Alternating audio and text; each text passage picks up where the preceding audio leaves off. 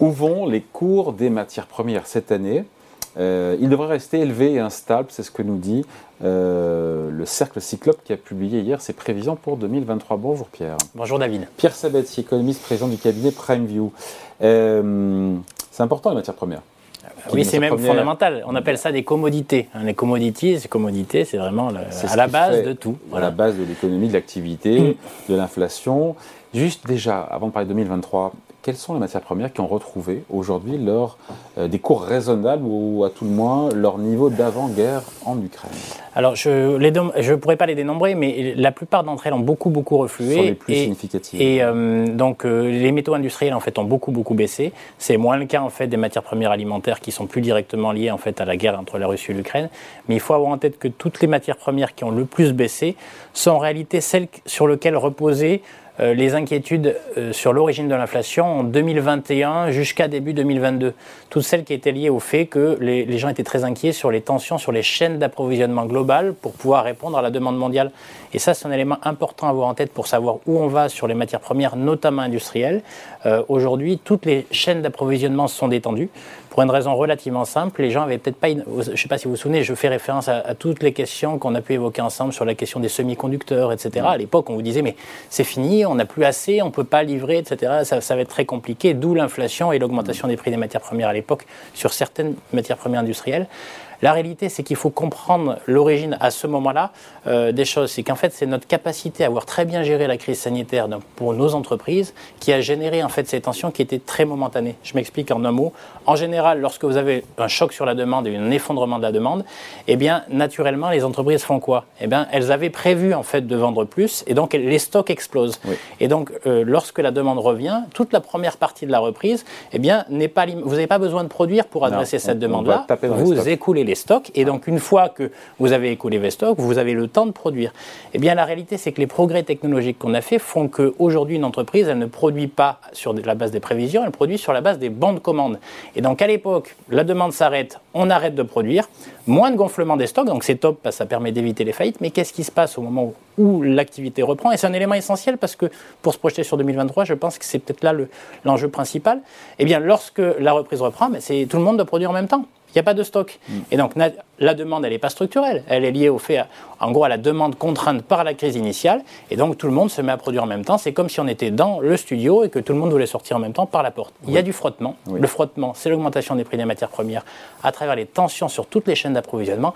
Tout ça, c'est littéralement dégonflé. Pourquoi? Parce que toute la demande résiduelle issue de la crise sanitaire et de la demande contrainte au départ, c'est terminé et qu'aujourd'hui on constate que l'outil de production est en réalité adapté à la demande globale, encore plus lorsque celle-ci commence à donner les premiers signes de ralentissement. Donc sur les métaux industriels qui ont le plus baissé, est-ce que cette tendance-là est, on va dire, durable ou pas? Pour nous, la réponse est oui, parce que la demande finale, est en train, que ce soit européenne ou américaine, est en train de donner des vrais signaux de faiblesse. Même si la Chine se rouvre au reste du monde et repart et rebondit, alors, je pense qu'il y a consommatrice d'énergie, de métaux. Alors ça, c'est ce que joue tout le monde en fait depuis maintenant le mois de décembre. Le revirement de situation par rapport à la stratégie zéro Covid de la Chine est joué par tout le monde et fait ressurgir en fait le spectre de l'inflation auquel on ne croit pas du tout. En vérité, pour deux raisons. Un, je crois que les gens, en fait, n'ont pas bien compris ce qui se passe en Chine. Nicolas Bavrez l'évoquait jusqu'à maintenant. Les challenges en interne sont absolument colossaux. Effectivement, il y a un changement de braquet. Mais alors, premièrement, déjà, la gestion de la crise sanitaire et de la stratégie zéro Covid en 2022, c'était pas la même qu'en 2020 en Chine. Je crois qu'il y a déjà une erreur d'appréciation. Évidemment, on a eu des foyers, des confinements, etc. Mais ça n'avait rien à voir avec l'ampleur de ce qu'on avait connu en 2020. Donc, la résultante fait que si on n'a pas été aussi loin dans la stratégie zéro Covid implémentée en 2022, il ne faut pas imaginer qu'on puisse retrouver en fait les mêmes effets qu'en 2021 lorsqu'on était sorti de la crise sanitaire et les cas de Covid avaient baissé. Ça, c'est le premier point. Il y a une surinterprétation de l'impact de la stratégie zéro Covid sur l'économie réelle. Et deux, c'est un pays dans lequel en fait les challenges structurels sont énormes, à la fois associés à une surcapacité de production globale. C'est-à-dire que la réalité, c'est que l'économie chinoise, au bout de 10 ans, a investi dans tout, un peu n'importe comment, a fait gonfler l'endettement privé à des niveaux qui sont absolument stratosphériques, se retrouve avec un outil de production surgonflé, beaucoup trop important par rapport à ce que peut consommer, stratégie zéro Covid ou pas, sa demande interne, dans un climat où la demande externe est plutôt sous tension. Donc, il ne faut pas aller trop vite en besogne. Déjà, ça, c'est le premier point. C'est qu'en fait, il y a des vraies surcapacités de production assurant notre pan privé qui fait que ça va être limité. En fait, l'impact assez vite. Sur les premiers mois, il va y avoir un impact, mais il ne peut pas aller très, très loin. Et puis, le deuxième point qui est évoqué, tout le monde en parle, c'est le choc démographique colossal. Évidemment, associé à la notion de population active, mais surtout à la question, en fait, de la gestion des seniors.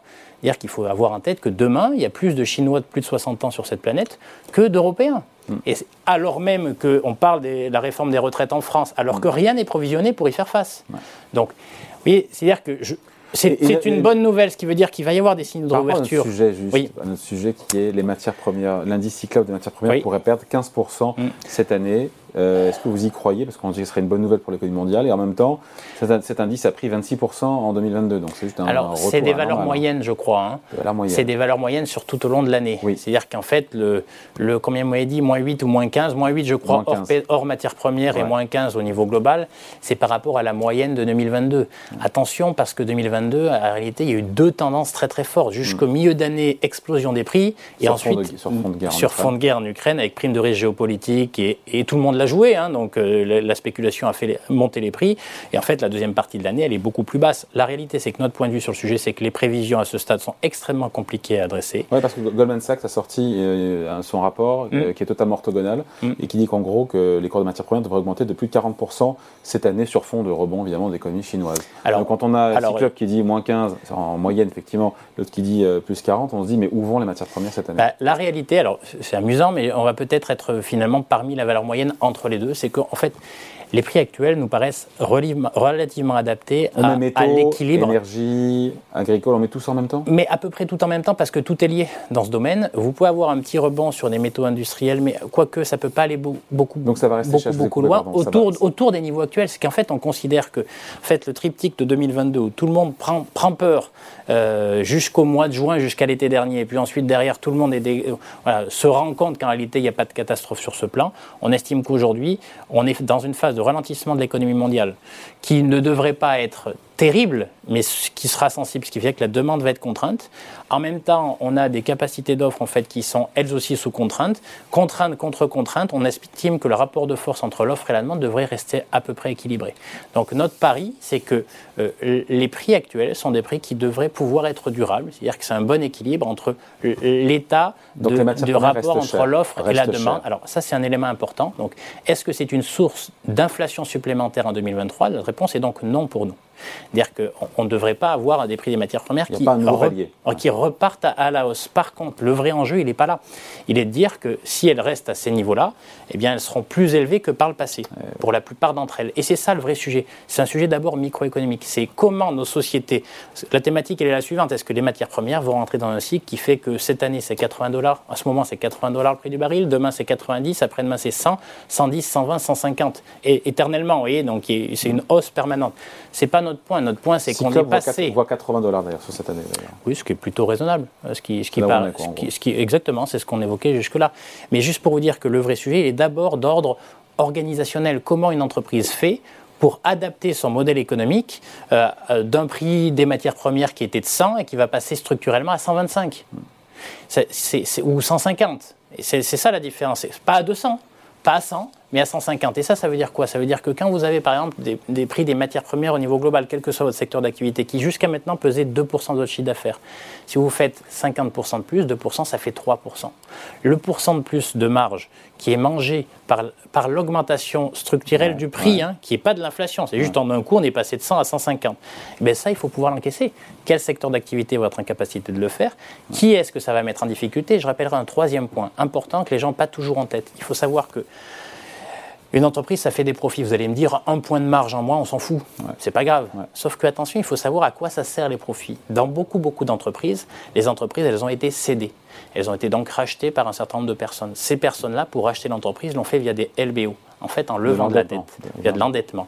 Il y a des montages, en fin de compte. Et ce qui fait qu'il faut avoir en tête que les profits qui sont réalisés, ils ne sont pas nécessaires pour l'enrichissement du propriétaire. Ils sont d'abord nécessaires pour faire face à la dette qui vous a permis de racheter l'entreprise. C'est pour ça qu'il faut faire très attention aux effets de base. un point de marge en moins, ça peut vous mettre en péril quant au montage associé en fait à toute l'acquisition de l'entreprise. Donc vous voyez, c'est un sujet qui dépasse juste le simple fait de la profitabilité des marchés, c'est un sujet qui peut faire boule de neige. Donc la vraie question de fond, c'est comment l'ensemble de nos entreprises vont pouvoir encaisser des niveaux de prix qui sont structurellement plus élevés que par le passé. Et la bonne nouvelle, c'est qu'il ne devrait pas continuer à monter. En tout cas, c'est notre point de vue. Merci beaucoup. Explication signée Pierre Sabetti, économiste, président du cabinet PrimeView. Merci. Merci David.